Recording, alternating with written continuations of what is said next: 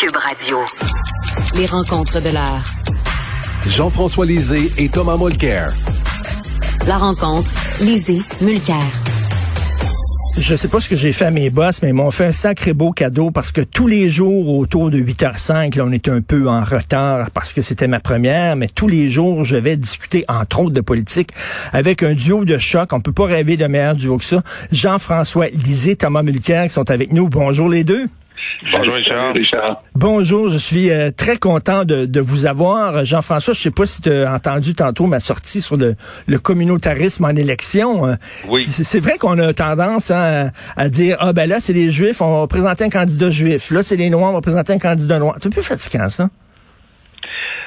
Oui, mais il faut savoir que les communautés elles-mêmes le réclament. Et lorsque il arrive que un parti déroge à cette règle-là, il y a parfois une révolte de la communauté et une division du vote.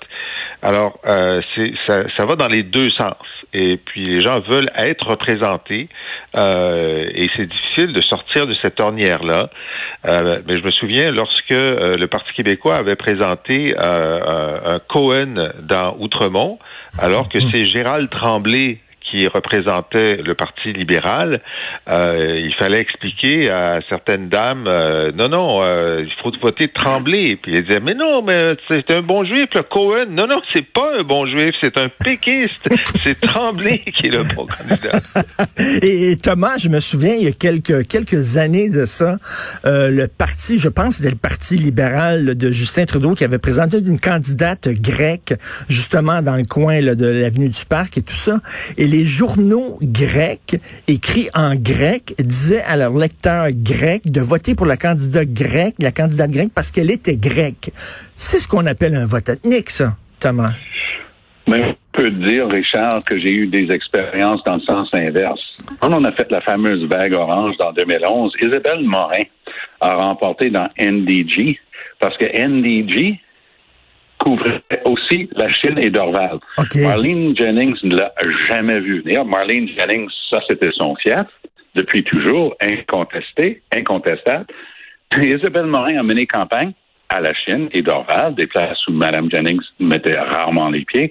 Et voilà, elle est allée parler avec un autre électorat.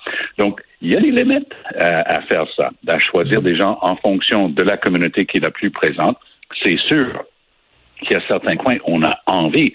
Mais moi, j'étais le député de Chomedey à Laval pendant 13 ans, si ma mémoire est bonne, et il y a la plus grosse communauté culturelle là-bas. Il y avait 20 000 Grecs, mais j'étais très accueilli. J'étais bienvenu dans les églises grecques orthodoxes. Je connaissais tout le monde dans la communauté. Donc, ça dépend de l'endroit, de la communauté historique du comté en question. Ben c'est ça, il faut voter là, pour celui qu'on croit être le meilleur candidat ou la meilleure candidate, indépendamment de son origine ethnique et de son appartenance culturelle. Jean-François, est-ce que Justin Trudeau a bien justifié le déclenchement des élections? Beaucoup de gens, ce week-end, me reconnaissaient quand je marchais dans la rue, venaient me parler en disant « Comment ça se fait qu'on est en élection? » Les gens ne comprennent pas. Alors d'abord, on a vu avec les sondages que la majorité des Québécois et des Canadiens ne souhaitaient pas une élection. La personne dont les trois partis d'opposition ne souhaitaient pas une élection, la personne qui souhaitait, c'était Justin Trudeau. Donc, il fallait qu'il se justifie. Et donc, hier, j'ai très attentivement écouté sa justification. Je me suis dit, bon, c'est clair, la vraie raison, c'est d'avoir une majorité. Alors, il va dire, parce que Stephen Harper l'avait fait, Jean Charest avait dit, je veux les deux mains sur le volant. Quand il était minoritaire, il voulait devenir majoritaire. Mais il n'a même pas dit ça. Il n'a même pas dit qu'il voulait devenir majoritaire. Il a dit, il faut que les Canadiens soient consultés sur des sujets importants. Je dis, ah oui, bon, très bien. Lesquels? Ben, comment sortir de la pandémie? Ben, écoute, tu viens de dépenser des milliards de dollars. Si tu voulais nous consulter là-dessus, ce serait peut-être avant de dépenser les milliards, parce que là, ils sont déjà dépensés, puis le budget il est déjà voté pour les trois prochaines années. Alors, moi, j'ai trouvé, évidemment, c'était une mission impossible de faire semblant qu'il y avait une bonne raison de déclencher. Je pense que les libéraux savaient que ce serait une mauvaise journée parce qu'ils sont pas fous, ils savent qu'ils n'ont pas de bonne raison, mais ils ont sorti le prétexte le plus faible qu'il y avait parce qu'il n'y avait pas de bonne façon de dire ça. Et est-ce que les gens vont punir Justin Trudeau, Thomas? Moi, je croirais que oui. Écoute, Richard, je ne sais pas si tu es comme moi, mais je n'ai pas encore rencontré une seule personne qui dit « Ah ouais, ça nous prenait des élections ». Non. C'est pas juste les commentateurs, puis les analystes politiques, les éditorialistes. Moi, je parle de monsieur, madame et monsieur tout le monde. Les gens sont en beau journal vert depuis 18 mois. On nous dit « Mettez-vous pas dans une salle avec plein de monde, pandémie terrible. Mm. » On est dans la quatrième vague. Thérèse l'a annoncé en autant de mots, 24 heures avant que Trudeau déclenche les élections. Qu'est-ce qu'il va faire? Il va envoyer des millions de Canadiens dans des sous-sols d'église pour voter, puis dans des salles de classe et tout ça. Et là, on va avoir droit à le même sorte de cafouillage qu'aux États-Unis. On aime bien dire que c'est une gang de caves, les Américains, mais regarde bien ce qui va se passer. D'élection en élection, on a à peu près 50 000 Canadiens qui votent par le poste. T'es en train de travailler à Paris, tu envoies ton bulletin, etc. Là, Élection Canada nous prévient que ce serait 5 millions. Or, la loi électorale est ainsi faite qu'on compte d'abord des boîtes de scrutin dans les lieux de vote, et ensuite, on a le droit de commencer à ouvrir les enveloppes. 50 000 votes, ça n'a jamais changé une élection. 5 millions de votes? Ça va prendre longtemps. On risque de ne pas savoir pour 1 ou 2 jours après. Donc, il y a plein d'imprévus. Mais pour rester avec le thème que Jean-François développait tantôt, je connais bien Trudeau. J'ai fait une élection contre lui. J'étais avec lui en chambre pendant des années. Je le connais. Je connais son body language aussi. Tu sais, sa manière de s'exprimer avec son corps, puis ses yeux, puis son regard. Honnêtement, le gars que j'ai vu devant les micros hier était nerveux. Sincèrement nerveux. Il était persuadé qu'il n'avait que faire comme il fait depuis 18 mois, il apparaissait devant Rideau Cottage, sa résidence officielle. Il avait chaque micro, chaque caméra du pays. Il livrait 3 ou 4 lignes, 3 ou 4 questions balle molle. Il se retournait, il rentrait chez eux. Fin de l'histoire. Hier, la première question en anglais du Toronto Star. Pour ceux qui ne le savent pas, le Toronto Star, c'est le bulletin paroissial du Parti libéral du Canada. Patang dans le kisser de Trudeau, une couple de questions vraiment pow, hardball, tu sais, direct. Oui.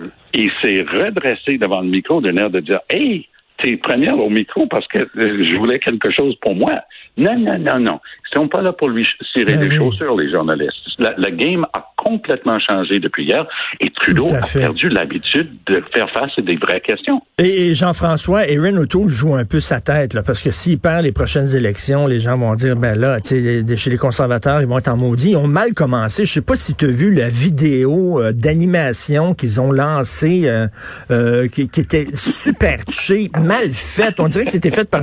Mon enfant a 13 ans, puis il fait les meilleures vidéos d'animation que ça a mal parti, là.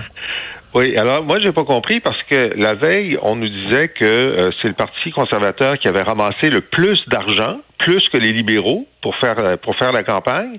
Et puis c'est clair que le responsable des communications est un radin parce qu'il a pas voulu donner un chèque à la personne qui a fait le montage. Alors, c'était pas une mauvaise idée en soi. Mais effectivement, l'exécution était tellement mauvaise. Remarque que l'objectif d'une publicité comme celle-là, c'est que les gens la voient et les gens en parlent. Alors, beaucoup de gens l'ont vu. On est en train d'en parler. Oui. Mais là, bon, ils se sont repris. Ils ont une autre vidéo. On dirait que c'est une pub du Bloc québécois. Vraiment, ils courtisent les Québécois, le français, la langue française et tout ça. Selon toi, Jean-François, est-ce qu'ils se positionnent bien, Erin O'Toole? Ben, il fait le maximum, mais pour moi, là, le problème du Parti conservateur, c'est que c'est une mission impossible. C'est une mission impossible parce que le pays est généralement à gauche du Parti conservateur ces temps-ci, cette décennie-ci. C'est les libéraux, le NPD, le Bloc québécois, le Parti vert. Tout ce monde-là est à la droite. Donc, c'est 66% du pays est à la droite du Parti conservateur. Comment réussir à gagner une élection? Alors, il y a au sein du Parti conservateur ceux qui disent il faut être très conservateur, y compris sur les questions sociales.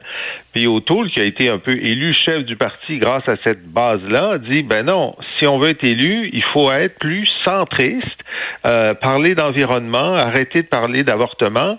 Et donc, il fait le grand écart. Et puis, il est constamment rattrapé par sa base. Lui, il dit il faut être au centre. Sa base lui dit non, il faut être à droite.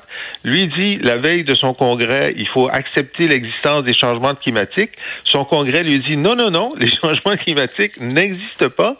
Alors, tu sais, quand bien même il serait Superman, je ne vois pas comment il peut gagner cette élection. C'est juste, il n'y a pas le bon électorat pour gagner l'élection. Exactement. Le pays est à gauche. Le Canada est à gauche. Oui, rapidement, Thomas. Ouais, je pense pas que les gens qui vont voter conservateurs vont en vouloir à autour d'essayer d'attirer des gens plus au centre.